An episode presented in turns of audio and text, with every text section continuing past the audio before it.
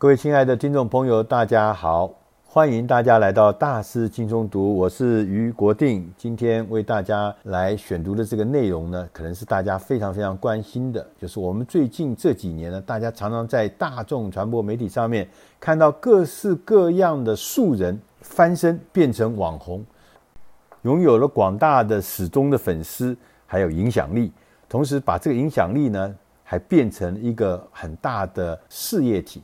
让我们看了瞠目结舌，很多人都想要说：那我也可以变成网红吗？我为什么不能变网红？为什么他可以变网红？到底他做了什么事情，让他可以拥有新的事业、新的所谓这么大的影响力？那今天我们选的这本书的作者叫盖瑞·范纳恰。盖瑞先生呢，是美国非常著名的一个创业家跟天使投资人。他投资了很多有名的公司，但这都不重要。最重要的是，盖瑞先生他曾经做过一个很神奇的事情，就是帮他自己家的一个传统的老式的零售店铺。这零售店铺是干嘛的呢？是卖葡萄酒。像这种祖传的事业，要让他翻身，要让他改变，其实是很难的。Gary 呢，他就做了三件事情。第一件事情。就是把自己家祖传的这个零售酒铺变成一个葡萄酒零售的网站，接着他又在影音的部落格上面成立了 Wine Library TV，就是酒的图书馆的影音部落格。同时呢，他用 Twitter、用 Facebook 社群的媒体工具来推广葡萄酒的讯息跟知识。所以他拥有非常多的粉丝，而且是忠诚的铁粉。大家每天看着他的影音，每天读他的文字，所以跟随他一起前进。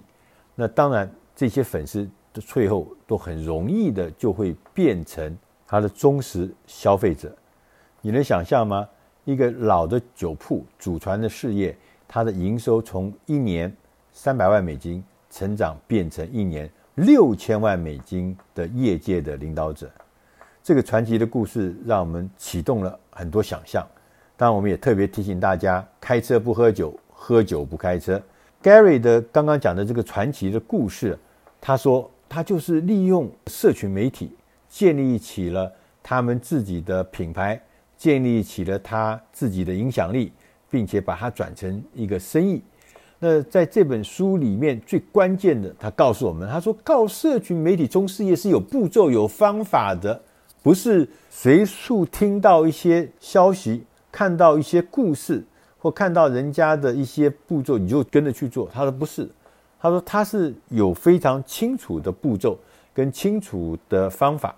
盖瑞说，第一个，你就要先建立起一个响亮的个人品牌，建立个人的品牌。有八项决定性的因素，其中包含你的意图。你要先问自己，你为什么想要建立自己的个人品牌？是想要变成一个意见领袖吗？还是最后变成一个创业家？他说，所有的当代的拔尖的厉害的意见领袖都有三个共通点：他们第一个，他们对自己许下承诺，他们到底要往何处去？那个承诺清清楚楚。第二个，他们热衷提供于价值，不是一来就拼命的想要赚钱，想要去挖人家口袋里面的钱，不是这个事情。他最重要的是热衷提供价值。第三个，他要热爱教学，所以他们都是很关心他们自己经营的族群里面的粉丝，透过社群的网站赚钱，是他们关心和照顾。这些社群里面的粉丝自然衍生的效益，所以你的出发点不是一开始就是要赚人家钱，要清清楚楚知道你自己的意图是什么。他也讲保持真实性，开诚布公才是王道。他也讲说你绝对不是在演出，好像写一个剧本啊，在演一出电视剧，不是，你就是保持真实的自己，同时你要拥有热情，全神贯注。保持快乐，你热爱你自己所做的事情，然后每个选择都会变得简单。当然，耐心也是非常重要。在你一夕爆红之前呢，你要花很长的时间默默无闻，年复一年的努力的工作，要保持耐心，在你成功之前。同时，他也讲要讲求速度，长时间的努力工作，有的时候呢，你就会累了。但在这个行业里面，你必须要保持高速度，你必须要善用你的工具，增加你每天完成的工作量，一天比一天更有效率，让你的速度能够保持在高度前进的状态之下。当然，他说，你知道吗？很多人都做这个事情，做这个网红的事情的时候，大部分都是从兼职状态，意思就是说，你有一份全职的工作。但是你每天晚上从七点钟到凌晨两点钟，加上星期六、星期天，人家在休息，你要付出代价。为什么？因为你另外有一个社群世界里面的计划，要靠你努力去完成。所有的意见领袖还有一个专长，就是注意力，能够发掘一些隐而未显的事情。当别人还没有看到它的价值，当这个价值还被广大的社会群众所低估的时候，他就已经注意到了。同时，他有能力把这件事情变成大热门。在建立个人品牌的过程中，最容易出错的地方就是内容。我们常常会担心很多品味的问题、美学的问题，所以注意细节。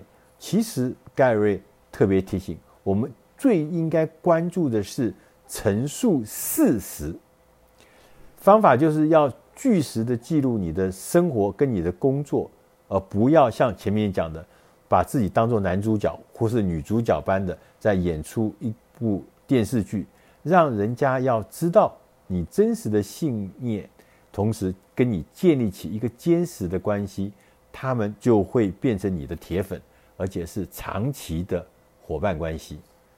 第二个步骤是打造你社群媒体的支柱，你要建立起一个一个的支柱。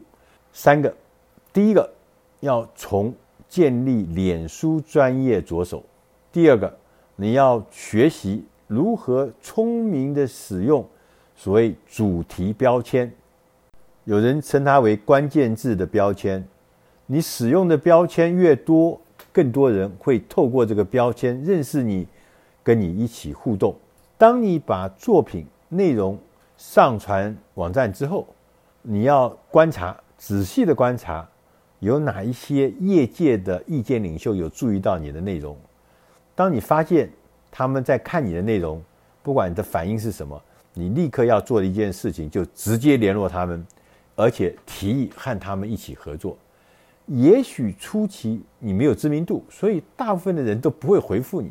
但是哈，你不要气馁，至少你已经把过去从来不知道你的潜在顾客已经接触到他，也提高了你在网络里面的知名度。第三个步骤呢，是要扩大品牌延伸的范围。社群媒体呢是各有特色，它是一个标准的分众媒体。作者 Gary 呢建议一定要找出自己的强项，进而找到最适合自己的媒体形式。他说：“现在的媒体有很多，他说你有八个媒体，你一定要注意，而且要关注，而且要会善于利用使用它。第一个就是 Musical，二零一八年的八月呢，已经正式跟 TikTok 抖音短视频合并了。很多年轻的族群都很熟悉怎么样用抖音短视频来做内容，其实。”不只是年轻的人可以用，他还举了一个例子，有一个牙医，他就用抖音的方式来做对嘴的音乐短片，就他在这个网络上面呢，就变得很知名，因为大家觉得很有意思。四十四岁的牙医师可以用对嘴的音乐短片上传一些牙齿医疗的程序，引起很大的回响，你知道吗？很多的人就觉得他很有趣，因为这样。它增加了百分之三十的新的患者。第二个呢，你应该要熟悉的工具叫 Snapchat，这个在美国还有在年轻人的世界呢，运用的非常的广泛。不过呢，Gary 认为这是一个严重被低估的平台。为什么？因为 Snapchat 的用户它有一个特征，就是都是重度使用者。所以因为是重度使用者，粘性很高，忠实度很高，所以值得尽全力去耕耘。第三个，他也推荐 Twitter，大家都发现它的影响力实在太大，尤其我们看到这个美国总统川普用 Twitter 来做外交事务的沟通，简直是叹为观止。第四个，他选脸书。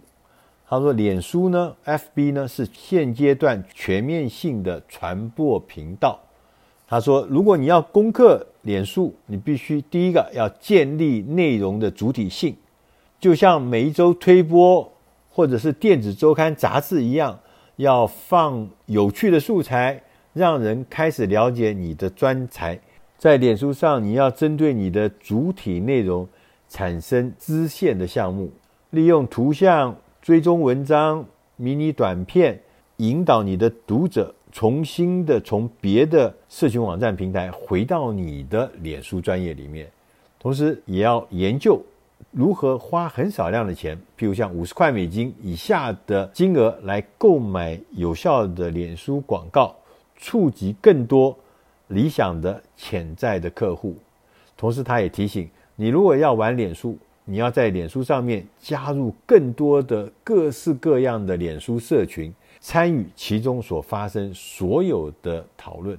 同时，他也提醒另外一个叫 Instagram 这个平台也是很适合摄影师、厨师、建筑师、艺术家可以在这上面深入的经营，因为在上面所有的用户都是带着探索创意而来的，你不可以去。做一些没创意的事儿，同时要搜寻相关的关键字，确定在你上传的任何内容中都把这些关键字纳入了，让别人容易找得到你。同时要观察你所处的产业的成员或是公司在 Instagram 上面他们做了什么，看看你是否应该以某种方式跟他们来合作。当然，另外他也提醒了像 YouTube 啦、Podcasting 啊。这些都是很重要。在第八项的时候，他特别讲了一件事情，就是语音优先。他在二零一六年的时候，谷歌曾经宣布，百分之二十的搜寻动作是由语音操作的行动 APP 所完成的。因此，你的内容的格式必须要和新平台要相融。这些新平台会越来越多的人用语音的方式来呈现跟表达。那你要做语音优先，你必须做到第一个内容要超短，像我们这个讲了十几分钟、十五分钟太长了。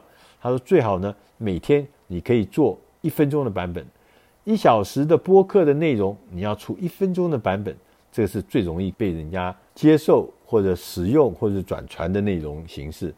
我们自己读到这一段的时候，我们就觉得，哎呀，我们是不是大师轻松读也讲了太多废话，讲了太多太冗长的事情？我们也应该要来研究一下，我们可不可以来做更短的东西、更有效的东西、更直接进入重点的东西。同时，作者呢，Gary 也讲说，高品质的语音优先要运用想象力跟创造力，要创造制作全新的新鲜玩意儿，而且一开始就要引人入胜。读者通常在千分之几秒的时间就决定。他要把你关闭、移除了，还是走掉了？所以时间短、平快是非常重要的。Gary 最后他说：“拥抱创新不会让你失去灵魂。